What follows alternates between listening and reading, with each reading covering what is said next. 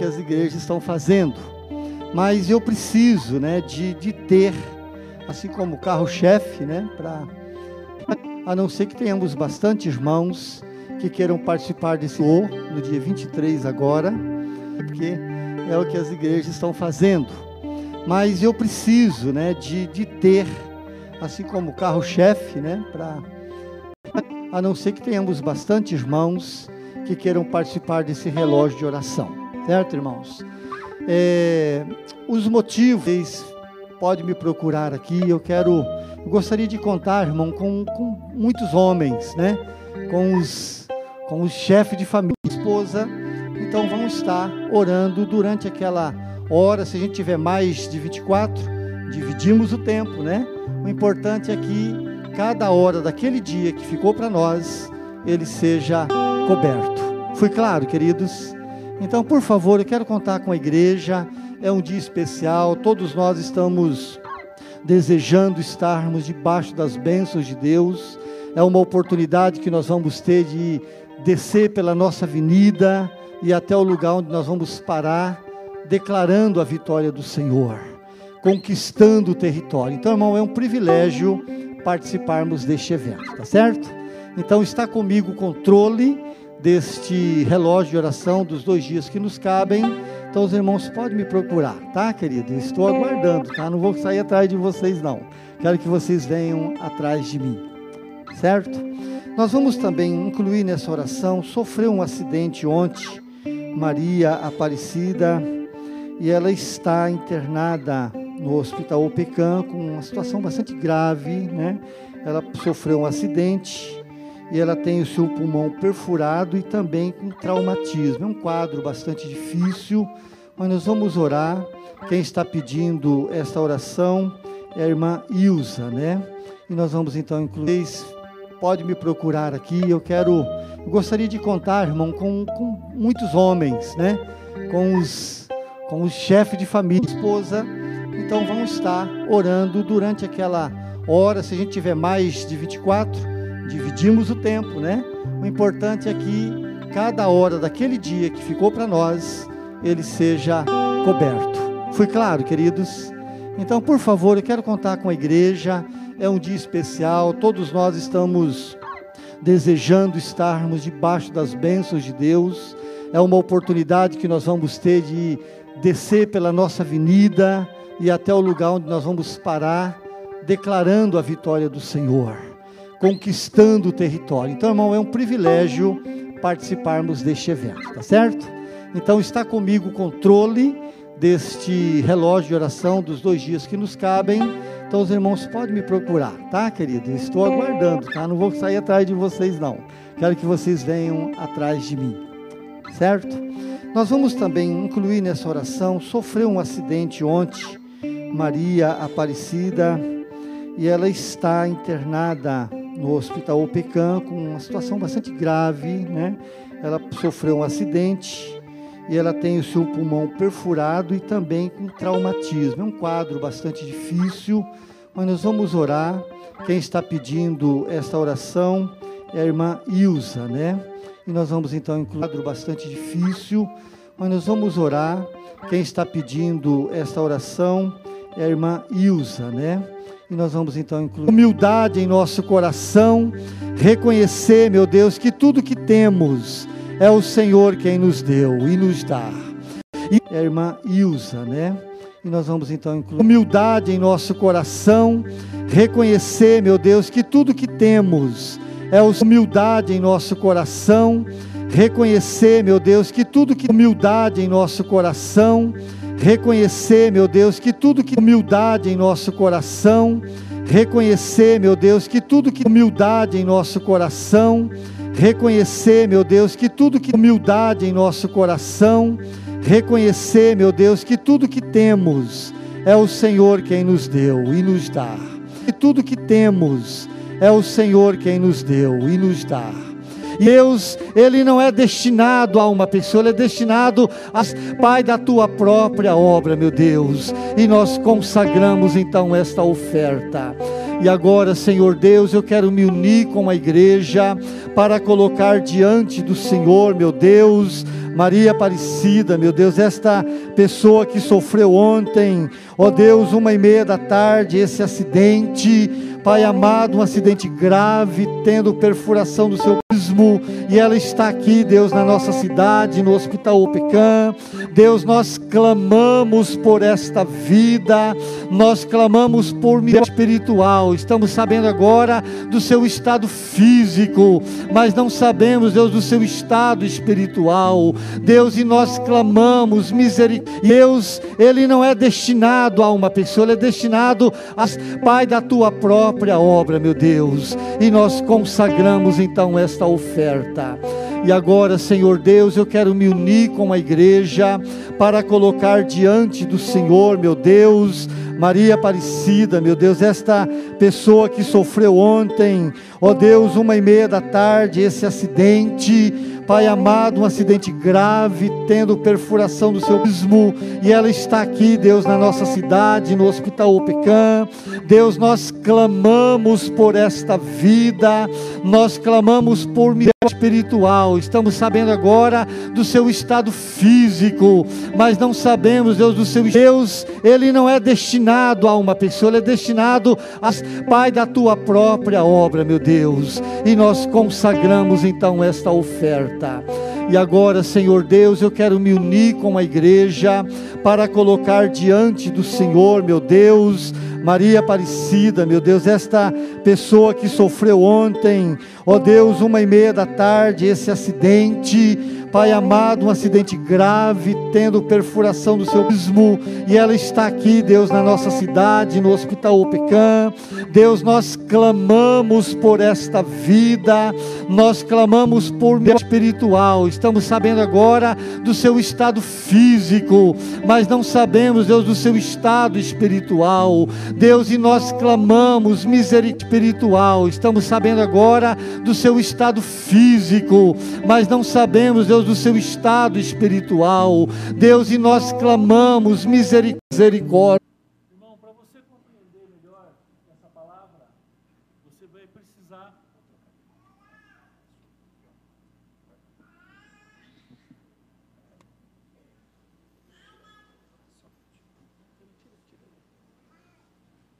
Desculpa, irmãos, tentamos aqui e não deu.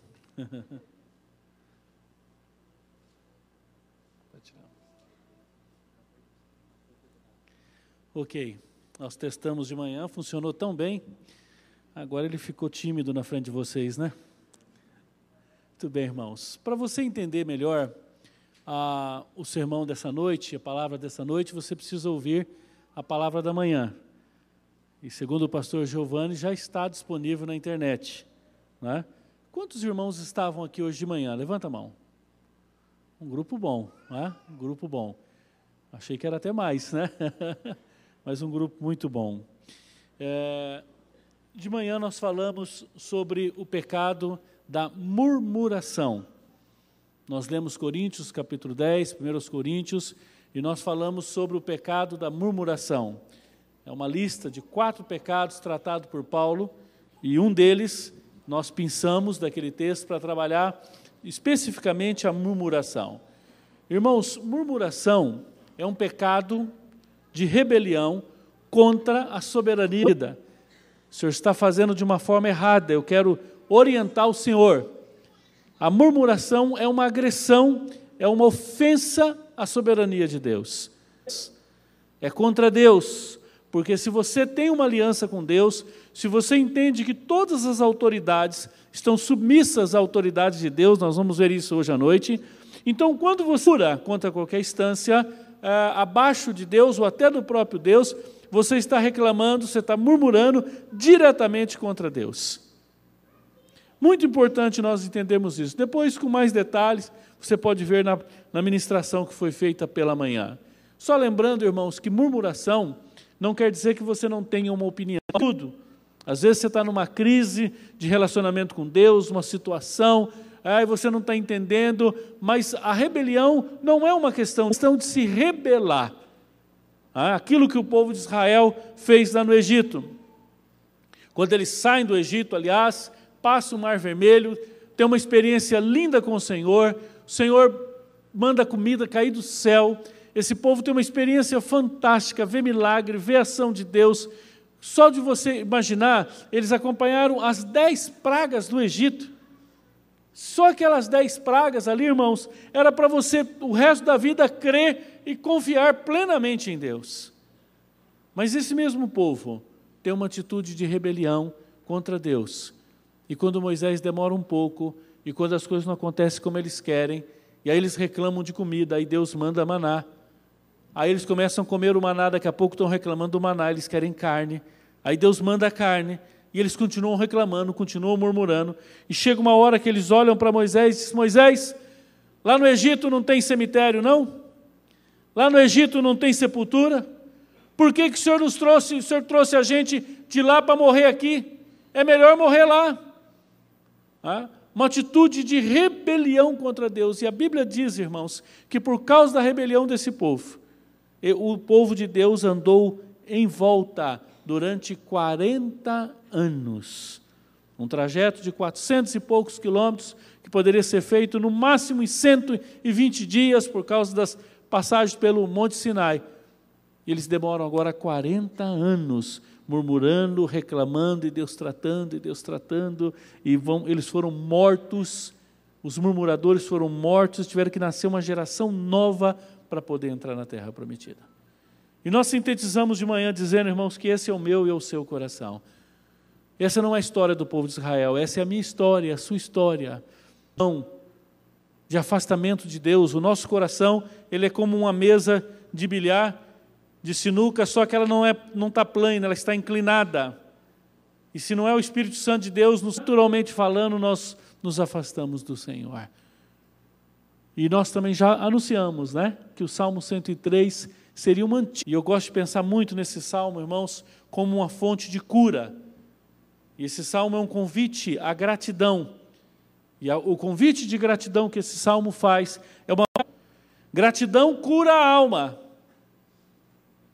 Uma alma ingrata é uma alma doente. A insatisfação produz angústia. A murmuração, irmãos, rouba de nós a nossa energia, a nossa alegria. Uma pessoa insatisfeita, uma pessoa crítica contra Deus, uma pessoa amargurada, ressentida, é alguém ferido, é alguém que perdeu a beleza da vida. Não consegue se alegrar. Nada tem sentido. Uma pessoa ingrata, ela não consegue sorrir. Ela não consegue ver a vida com os olhos de Deus. A ingratidão, irmãos, ela rouba de nós a nossa esperança na vida e no Evangelho. E esse salmo, irmãos, é um salmo maravilhoso. Nós vamos lê-lo nesse momento como um antídoto contra a murmuração. Esse salmo pode ser dividido em três partes. O primeiro versículo e o segundo é um diálogo de Davi com a sua própria alma. É quando ele desafia a alma a deixar o caminho da murmuração e trilhar o caminho da gratidão. É como se Davi abrisse o seu coração, a sua alma, olhasse lá para dentro e conversasse com ele mesmo. E buscasse lá na sua alma, lá no profundo do seu coração, a sua alma inquieta, a sua alma agitada, a sua alma tendendo para reclamação, para murmuração, esquecendo o que Deus já fez. E nós facilmente nos esquecemos daquilo que Deus já fez na nossa vida. Ah, é fácil a gente se esquecer. É fácil nós perdermos a esperança, a alegria das promessas. E você vai dizer, Paulo, mas isso pode acontecer com qualquer um? Qualquer um. Abraão. Abraão um dia começou a entrar em parafuso, em angústia, dizendo: não vai dar certo esse negócio, eu não vou ter filho nunca. Olha a minha idade, a minha mulher já não tem mais o ciclo menstrual, eu já sou velho, não vai acontecer nada. E ele olhando para ele, ele começa a entrar num processo de desânimo, de angústia. E aí Deus diz para ele: sai lá para fora, Abraão, olhe as estrelas, veja se você é capaz de contar as estrelas, assim será a tua posteridade. Irmãos, quando nós tiramos os olhos de nós mesmos e olhamos para o Senhor, nós começamos a ver quantas coisas Deus tem feito por nós. Essa é a briga de Davi aqui. Davi está brigando com a alma dele, dizendo: Alma, você já esqueceu, alma? Você já esqueceu? Por isso que o versículo 1 e o versículo 2 é um convite. A partir do versículo 3, irmãos, Davi vai relacionar é, 23 motivos para você ter um coração grato. 23 motivos. E nós poderíamos pregar sobre esses 23 motivos nessa noite. Mas daí nós ficaríamos com uma greve, né? entraríamos noite adentro. Então nós vamos pensar apenas duas razões, dois motivos para a nossa gratidão. Mas ele relaciona 23. Há um autor que faz um desdobramento de cada uma dessas manifestações da graça de Deus na nossa vida e ele eleva para 40 motivos para você ser grato a Deus. Ah? E no final, irmãos, quando ele termina, a partir do verso 19, quando chega no 20, ele volta de novo dizendo: Bendize ao Senhor todos os seus anjos, bendize ao Senhor. Verso 22, bendizei ao Senhor. E quando ele chega no finalzinho, ele diz: Bendize, ó minha alma, ao Senhor. Ele começa convocando a alma à gratidão e adoração e ele termina: Bendize, ó minha alma. Vamos fazer essa leitura, uma leitura pausada, e à medida que a gente for lendo, eu gostaria que você entendesse que essa carta é para você, que esse texto é para você e que você fosse é, relacionando as razões pelas quais essa noite você deveria ser grato. Que você fosse elencando aí no seu coração, no seu espírito, na sua alma, motivos pelos quais você tem que romper com ressentimento, com mágoa, com rancor, com sentimento de que Deus está te devendo, de que a vida está te devendo Irmãos, se nós não aprendermos a envelhecer em Deus, amadurecer em Deus, nós vamos ficar cada dia mais, o tempo vai passando, a gente vai ficando mais ranzinza, reclamando mais, mais amargurado.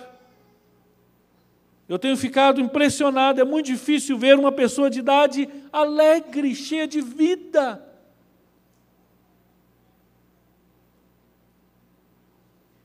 Nós permitimos que o sofrimento tire a nossa alegria.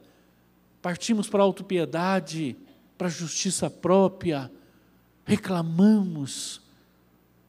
Parece que quanto mais velho a gente vai ficando, mais a gente vai tendo direitos diante de Deus e cobrando da vida. Ah, irmãos, esse salmo é um convite para você ser uma pessoa rica. Rica.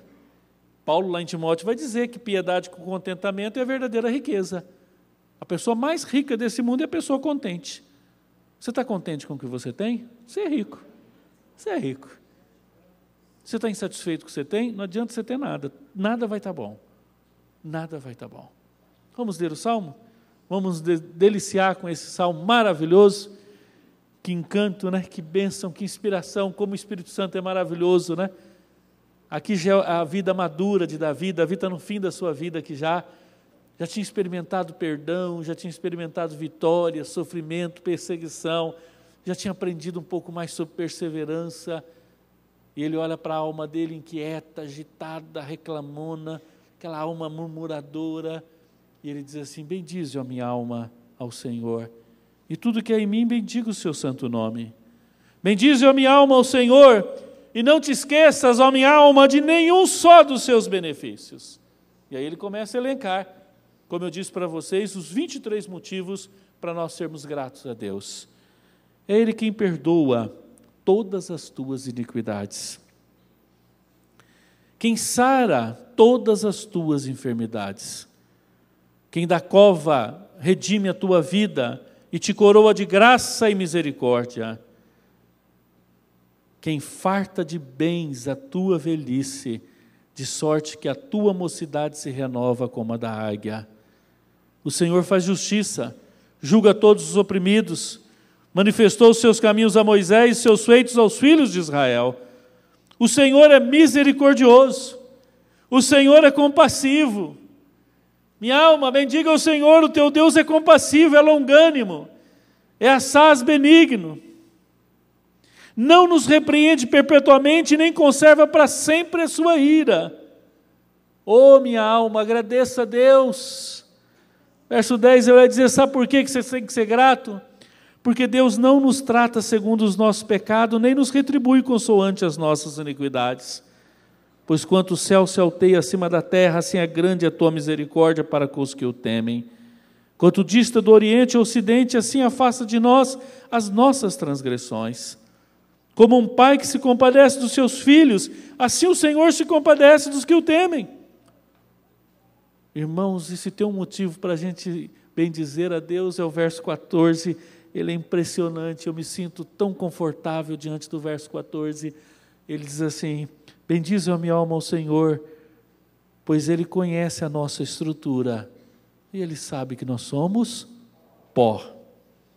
Quanto ao homem, seus dias são como a relva, como a flor do campo, assim ele floresce, pois soprando nela o vento desaparece, e não conhecerá daí em diante o seu lugar. E aí ele volta. Mas a misericórdia do Senhor é de eternidade a eternidade sobre os que o temem, e a sua justiça sobre os filhos dos filhos, para com os que guardam a sua aliança e para com os que se lembram dos seus preceitos e os cumprem. E os cumprem. Nos céus estabeleceu o Senhor o seu trono, e o seu reino domina sobre tudo. Olha que palavra, irmãos. E aí ele volta de novo estabelecendo as sete vezes que ele usa o verbo bem dizer. Bendize ao Senhor todos os seus anjos, valorosos em poder, que executais as suas ordens e lhe obedeceis a palavra. Bendize ao Senhor todos os seus exércitos, vós, ministros seus, que fazeis a sua vontade. Bendize ao Senhor, vós todos, as suas obras, em todos os lugares do seu domínio. E ele domina sobre todos os lugares. E aí ele para e volta para a alma dele de novo e diz: Ó oh, minha alma, bendize, ó oh, minha alma, ao Senhor, e não te esqueças de nenhum só dos seus benefícios. Aleluia. Irmãos, a gratidão é uma disciplina espiritual. Nós não somos gratos. Naturalmente nós somos ingratos. A gratidão é uma disciplina espiritual, é um exercício de fé. Você vai aprendendo, aprendendo, aprendendo e vai orando, e Deus vai ganhando o seu coração, e você vai experimentando os benefícios da gratidão, de um culto de ações de graça, de uma atitude no seu coração. Irmãos, gratidão é muito complicado, porque a gratidão tem a ver com a motivação mais profunda da nossa alma. E nós não temos como ler isso. Eu não consigo ver se você é grato. Você não consegue ver se eu sou grato. Nós temos, podemos dar sinais, podemos ter alguns sintomas de uma atitude de gratidão, mas Deus, irmãos, olha o coração, Deus olha a sua motivação. Eu gosto muito do Salmo 139 que diz que ele sonda a nossa alma, o nosso íntimo, mais profundo do nosso coração. Eu queria começar perguntando: você é uma pessoa grata? Você é uma pessoa grata? Ah, pastor, mas eu tenho muitas ambições. Não há nada de errado de você almejar coisas para a sua vida. Não há nada de errado de você desejar crescer profissionalmente, pessoalmente, nos seus relacionamentos. Mas perceba no seu coração se há resquício de ressentimento contra Deus Perceba na sua alma. Sabe alguns sintomas da ingratidão? A inveja. A inveja. É um sentimento, Salmo 37 vai dizer: não tenhas inveja, nem se indigne, nem tenha inveja do malfeitor. Você é uma pessoa invejosa? Você conhece alguém invejoso? Todo mundo conhece. Mas se eu perguntar quem é invejoso, é difícil alguém assumir, né? Eu nunca vi num apelo alguém levantar a mão e falar, pastor, ora por mim porque eu sou muito invejoso, eu preciso ser liberto desse pecado. É um pecado que nós disfarçamos, né? Nós escondemos. A gratidão, irmãos, é um antídoto contra a inveja. A gratidão é você crer que na torneira da providência de Deus, quem abre a quantidade que você tem é Deus. É Deus. Você tem aquilo que Deus tem te dado. Mas do outro lado tem mais, pastor. Deus deu para ele, irmão, mas ele não merece.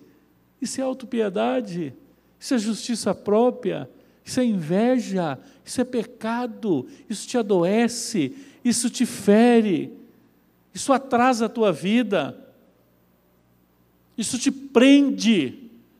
Seja liberto, meu irmão. Se jogue nas mãos do Senhor. Diga, Senhor, eu vou ter aquilo que o Senhor quer que eu tenha. Eu vou fazer tudo que eu posso fazer. Eu vou trabalhar, eu vou dizimar, eu vou ofertar. Eu vou fazer tudo que eu posso fazer, tudo aquilo que o Senhor pediu. Até onde eu posso ir, eu vou. Eu vou ser honesto, eu vou ser uma pessoa trabalhadora, vou ser um trabalhador. Mas quem vai regular a torneira da providência é Deus. É Deus, irmãos. E se você está murmurando, se você está reclamando, você está plantando ódio, ressentimento no teu coração. E é fácil a gente perceber, né? Uma pessoa que murmura, normalmente ela é desanimada, ela é para baixo, né? Esses dias tinha um feriado prolongado, encontrei uma pessoa, não tinha muito assunto. Eu disse, tudo bem, tudo bom? Disse, rapaz, que bacana, né? Vão ter um feriado prolongado, né? Falou, do que adianta, não tem dinheiro.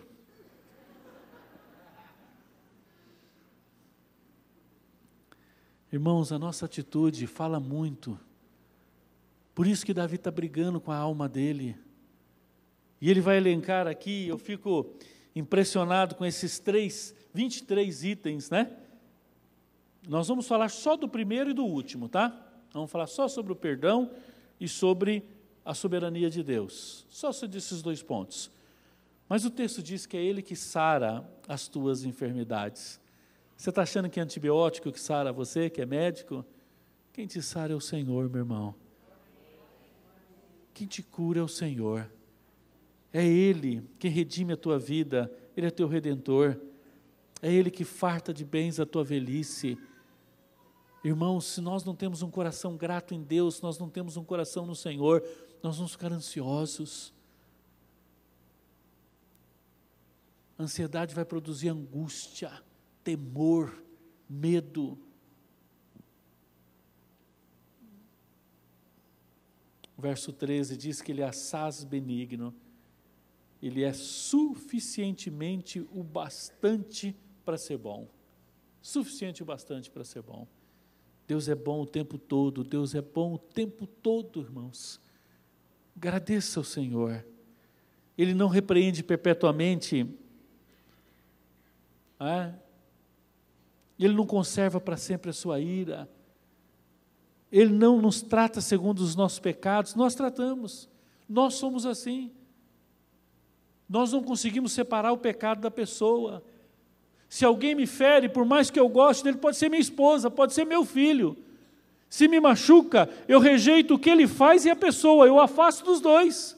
Deus não, irmãos, Deus separa a minha pessoa do meu erro. Ele não balança a minha aliança com Ele por causa do meu erro, porque Ele separa, Ele não nos trata de acordo com os nossos pecados, mas de acordo com a Sua muita misericórdia.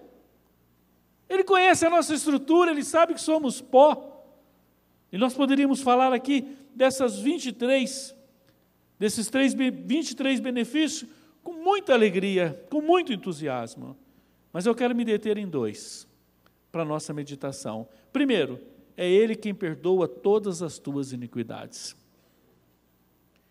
E é interessante que a Bíblia é de uma coerência. Eu fico encantado, irmãos, a Bíblia é o maior milagre literário que existe na face da Terra. São três continentes, 40 autores, mais de 1.200 anos, distante um do outro. E eles são coerentes, eles têm a mesma linha de pensamento, eles têm a mesma coordenação, eles têm a mesma orientação, se você pegar Gênesis, o que fala de Deus, e pegar Apocalipse, o que fala de Deus, você vai ver que é igualzinho. Você pegar o que Pedro fala de Jesus, você pegar o que Isaías falava que ia ser Jesus em profecia, é igualzinho, não há diferença. Irmãos, a Bíblia é o maior milagre. E no Salmo, aqui 103 está falando ele, ele quem perdoa todas as tuas iniquidades. Aí João, lá em 1 de João 1,9, o que, que ele vai escrever? Se confessarmos os nossos pecados, Ele que é fiel e justo para nos perdoar os pecados e nos purificar de toda injustiça. Irmãos, aqui nós vamos entender que um dos grandes benefícios para a nossa alma ser grata é pelo perdão dos nossos pecados. Você sabia que os seus pecados foram perdoados? Aleluia, glória a Deus. Quais pecados foram perdoados? Todos, os passados, o presente e o futuro. Irmãos, Davi está dizendo: esse é o motivo para você bem dizer a Deus. E eu gosto muito desse 1 de João 9, porque quando ele diz: se confessarmos os nossos pecados, nós temos que tomar cuidado, a nossa alma ela é tão voltada para mérito, nós queremos tanto fazer troca com Deus e barganha, que muita gente interpreta errado 1 de João 9. Ele acha que esse se confessarmos, ele é um condicional. Então é mais ou menos assim: eu tenho a confissão, Deus tem o perdão. Aí eu dou a confissão para Deus, aí Deus fica obrigado, Deus tem que me dar o perdão. Irmãos, esse se aqui, ele não é condicional. Esse se aqui é já que você confessou. Você pode ser traduzido como já que, né? ou ao passo que você confessou, na medida que você confessa. Aí você vai dizer, mas se não confessar? Se não confessar, não é perdoado, claro. Mas a hora que você confessa, a confissão não gera automaticamente o perdão. Por quê? Porque a base do perdão não está na confissão. Se a base do perdão estivesse na confissão, a confissão seria um mérito. E em Deus não há mérito. Tudo que nós temos de Deus é pela graça, não é de graça, viu? Eu vejo muita gente falando que é de graça, não tem nada de graça na Bíblia. Aliás, custou muito caro para Deus, custou o sangue do seu próprio filho. Então a Bíblia diz que quando nós confessamos, Ele que é fiel e justo, dois atributos de Deus: fidelidade e justiça. Fidelidade, Ele não vai romper aliança por causa dos nossos erros, porque a aliança dele conosco é eterna. Deus é imutável. Deus não faz um pacto com você e depois ele volta atrás por causa do seu erro. Você errou, confessou, mesma coisa que antes. Aliás, eu fico até constrangido, porque a Bíblia diz que quando nós confessamos nossos pecados, nós estamos em Cristo, nós somos considerados justos. Eu fico até imaginando eu andando assim, um anjo perguntando: quem é aquele lá? Fala, aquele é um justo. Ah, mas justo? Paulo Andriucci? Não, mas não é porque, pelo que ele faz, é porque ele está coberto pelo sangue de Jesus. Por isso que a Bíblia diz que Deus é fiel e justo. E aonde está a justiça de Deus no perdão, irmãos? Irmãos, Deus não te perdoa por decreto. Ele é santo, ele é justo, ele é poderoso, ele podia fazer isso. Mas sabe como que ele te perdoa? Porque quando a ira de Deus ia cair na sua cabeça, ela foi desviada para a cruz do Calvário. Então, o seu perdão, o meu perdão, custou o sangue do Cordeiro. Por isso, irmãos, que quando nós pensamos no perdão, para você entender o que, que era o seu pecado, você entender o que era o seu pecado, é só você entender o preço que foi pago. Ah, eu não entendo muito de joia. Esses dias alguém estava com um anel mostrando, aí eu falei, qual o valor desse anel? Quando a pessoa falou o valor, aí que eu fui, fiquei impressionado, né? Eu só soube o valor daquela joia pelo preço que foi pago por ela. Eu só sei o estrago que foi o meu pecado quando eu sei o preço que Cristo pagou na cruz do Calvário. Irmãos, o nosso pecado custou a vida do próprio Deus, próprio Senhor Jesus. Davi está dizendo o seguinte: a hora que você entendeu o perdão, só isso, só esse motivo, é suficiente para você ser uma pessoa eternamente grata. Irmãos, é para a gente estar tá andando assim, parar tudo que a gente está fazendo e falando, Senhor, obrigado pelo perdão dos meus pecados. É para você olhar para a tua história, para o teu futuro e falar, Senhor, obrigado pelo perdão dos meus pecados. Irmãos, um crente que não entende o perdão, um crente que não entende a, a, a obra de Cristo na cruz expiatória, que não entende a obra vicária de Cristo, é um crente que vive de ressaca. É um crente que fica sempre tentando comprar Deus. Se você não entender 1 João 9, que a base do perdão é a fidelidade e a justiça de Deus na cruz do Calvário, você vai ter uma eterna compensação. Você vai ter uma fé meritória. Você peca, daí você ora mais. Você peca, você dá uma oferta maior. Você briga com a esposa e você vai lá e tenta lavar a louça para ela e fazer uma coisa para ela ficar feliz. Você é, faz uma coisa errada e vai mais na igreja. Aí você ora mais. Irmãos, nós não compramos a Deus com as nossas obras. As nossas obras, elas ofendem a Deus quando elas não são em Cristo Jesus. Se você não entender o que Cristo fez na cruz, se você não entender o que é justificado, pois, mediante a fé, temos paz com Deus, você vai ser um crente eternamente querendo comprar Deus. E a sua obra não compra Deus. Você imagina ser com um filho de cinco anos de idade e de manhãzinha, quando você for dar um beijo nele, ele olhar para você e falar: Papai, se eu me comportar hoje, o senhor me deixa almoçar aqui em casa, o senhor me dá almoço. Você disse, meu filho, o que, que é isso? Você se comportando ou não, eu vou até te disciplinar se eu não comportar, mas comida, eu sou teu pai. Você não precisa fazer nada. Irmãos, quando nós não entendemos a nossa aliança eterna com Cristo, que Deus não estava brincando quando você ergueu a mão e disse: Eu quero Cristo na minha vida, aquele ato Deus levou a sério. Ali foi uma entrega total, sem volta. Romanos 12 aconteceu ali, você ofereceu como sacrifício a tua vida a Deus. Irmãos, quando nós cremos que Cristo morreu na cruz pelos nossos pecados, nós vamos ser eternamente gratos a Deus e adoradores. Haverá na nossa boca, como diz o Salmo, tirou-me de um tremendal de lama, colocou meus pés sobre uma rocha, firmou meus passos, ainda me pôs um novo cântico de louvor e adoração. Irmão, se nós entendemos o que Cristo fez na cruz, por mim e por você, se você entender que todos os teus pecados foram perdoados, você vai ser uma pessoa grata a Deus. Sabe por quê, irmãos? A gente está preocupado com coisa para 10 anos, 20 anos, 30 anos. Esse benefício de Cristo ter pago os seus pecados na cruz do Calvário vai garantir a eternidade. O que, que é 30 anos, 20 anos, 80 anos, 100 anos, perto da eternidade? Por isso que ele diz: Ó oh, minha alma, bendize o Senhor, porque é Ele quem perdoa todas as tuas iniquidades. Eu quero fazer uma pergunta bem franca, honesta e direta para você. Você tem convicção de que seus pecados estão perdoados? Ou você está tentando comprar Deus ainda com obras? Se você está tentando comprar Deus com obras e sacrifício, você nunca vai alcançar. Às vezes a gente usa uma expressão, né? Preciso alcançar uma graça. Graça não se alcança, é a graça que alcança você. Nós somos alcançados pela graça.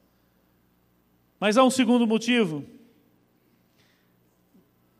Aliás, eu tenho até que voltar aqui só para repetir. Já o crente que entende o perdão, aceita pela graça o perdão de Deus, ele vive em paz, alegria, confiança e segurança. Eu vou repetir. Um cristão que entende o perdão, que aceita pela graça de Deus que ele não precisa fazer nada para ter o perdão, é Deus que fez em Cristo Jesus, ele ganha do Senhor paz, ele ganha paz de Deus e paz com Deus. Paz com Deus, porque Deus era inimigo dele. Nós éramos filhos da dona Ira, diz Efésios 2. Então nós passamos a ter paz com Deus. Deus passa a ser o nosso aliado e não o nosso inimigo. E paz de Deus também, que excede todo o entendimento. Irmãos, uma pessoa perdoada passa a ter alegria. Uma pessoa perdoada passa a ter confiança. Uma pessoa perdoada passa a ter segurança. E a lista dos benefícios, ela termina no verso 19, dizendo: Bendize a minha alma ao Senhor, e não te esqueça que um dos benefícios de Deus é que nos céus ele estabeleceu o seu trono e o seu reino domina sobre tudo. Duas verdades. Primeiro, estabeleceu o seu trono, e segundo, reina. Irmãos, uma das doutrinas bíblicas que traz mais segurança para a vida de um crente é crer na soberania de Deus. É crer que Deus estabeleceu o seu trono. Deus estabeleceu. Irmãos, vontade de Deus ela é decreto, porque Ele é soberano. Quando Deus quer alguma coisa, quando nós queremos, nós temos que buscar. Quando Deus quer e Deus fala, haja, passa a existir. Ele criou tudo assim, pelo poder da palavra. Haja e foi, as coisas foram acontecendo. Então, quando Deus estabelece o seu trono e ele reina, e foi essa a visão que Isaías precisava ter, Isaías estava vivendo um momento muito parecido que nós estamos hoje. Né? O rei Uzias tinha morrido, 52 anos de estabilidade econômica, estava muito bem o país. Uma adolescente de 20 e poucos anos estava assumindo o seu lugar. Momento de insegurança, de tristeza, de ansiedade, de medo. A Bíblia diz que Isaías vai orar. E quando ele chega no capítulo 6, ele diz: No ano da morte do rei Uzias, eu vi o Senhor assentado num alto e sublime trono. Ele teve uma visão de Deus como um Deus soberano. Irmãos, nós precisamos ter paz e segurança, não por falta de problema, mas por saber quem está no trono, quem está no controle. Nós não estamos nas mãos de ninguém, nós estamos na mão do Senhor. Irmãos, creia nisso, há um trono, e Deus senta nesse trono, e Deus rege todas as coisas. Irmãos, nada acontece fora da vontade de Deus, nada. Creia, Pilatos quis negociar com Jesus, chamou ele de lado e falou assim: Olha, tua vida está na minha mão aqui, eu posso matar e posso dar vida. Aqui, Fico até imaginando que ele estava dando uma ideia. Vamos conversar alguma coisa aqui, né? Vamos acertar alguma coisa. Jesus olha para ele e fala: Rapaz, você está enganado. Se você tem alguma autoridade, foi meu pai que deu. E você não vai fazer nada se meu pai não deixar. Irmãos, eu queria te convidar nessa noite para você descansar no governo de Deus. Eu queria que você entendesse o Salmo 23, que diz que o Senhor é o nosso pastor e nada nos faltará. Eu queria te convidar para você ter a visão de Isaías, que no alto sublime trono quem está sentado é o Senhor e Deus governa. Nada pode gerar mais gratidão, segurança e alegria no crente de que entender que a sua vida está nas mãos do Senhor. Ninguém pode fazer nada com você se Deus não permitir. Nada pode acontecer com seus filhos se o Senhor não permitir. Nada pode acontecer com esse país se Deus não permitir. Irmãos, Deus reina. Davi está dizendo: olha, crer que Deus reina deve gerar em você gratidão, alegria, segurança, confiança, descanso.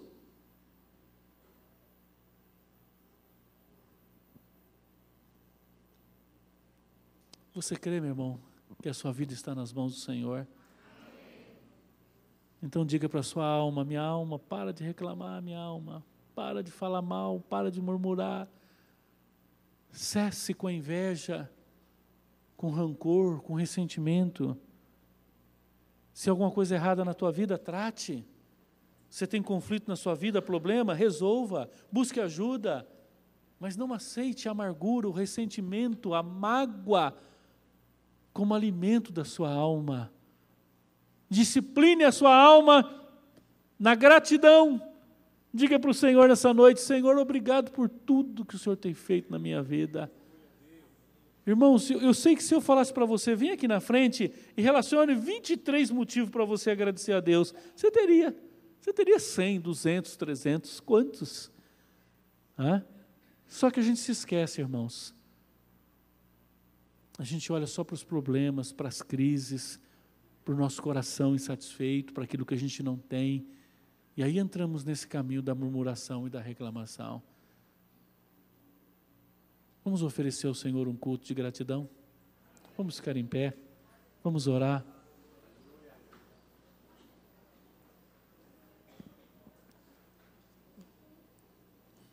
Eu gostaria que você respondesse uma pergunta bem objetiva e direta. Responda só no seu coração, não precisa falar em voz alta, não. Você é uma pessoa grata? Pastor, eu sou uma pessoa grata. Faz o seguinte, então. Se você for casado, chega em casa hoje, fala para tua esposa assim, fecha a porta, não deixa ninguém escutar, né? Olha nos olhos dela e diz assim: Meu amor, você me conhece há tantos anos. Você acha que eu sou uma pessoa grata? Se você é filho, pergunta para os seus pais. Fala, pai mãe, Deixa eu perguntar uma coisa para vocês. Vocês me conhecem, eu sou uma pessoa grata? Quem sabe você precisa perguntar isso para os seus filhos. Você tem um amigo que fala a verdade para você? Você é rico. Porque amigo que bajula não é amigo. Amigo é aquele que fala a verdade. Chegue para as pessoas bem próximas de você, quem sabe para o seu pastor, para o seu líder, pergunta para ele. Fala, pelo que você vê das minhas reações, do meu comportamento, eu sou uma pessoa grata? Há uma atitude de gratidão no meu coração? Há uma simplicidade na minha alma? Ou eu sou avarento, eu sou idólatra de mim mesmo, sou egoísta, sou ambicioso, insatisfeito, azedo, crítico. Meu irmão, seja qual for o seu estado, ore ao Senhor. Diga, Senhor, eu quero ser transformado pelo poder da tua palavra. Eu quero ganhar um coração grato diante do Senhor. Eu quero fazer um trono no meu coração, um altar de gratidão. Como o candelabro que não apagava a luz dentro do tabernáculo 24 horas por dia. Que 24 horas por dia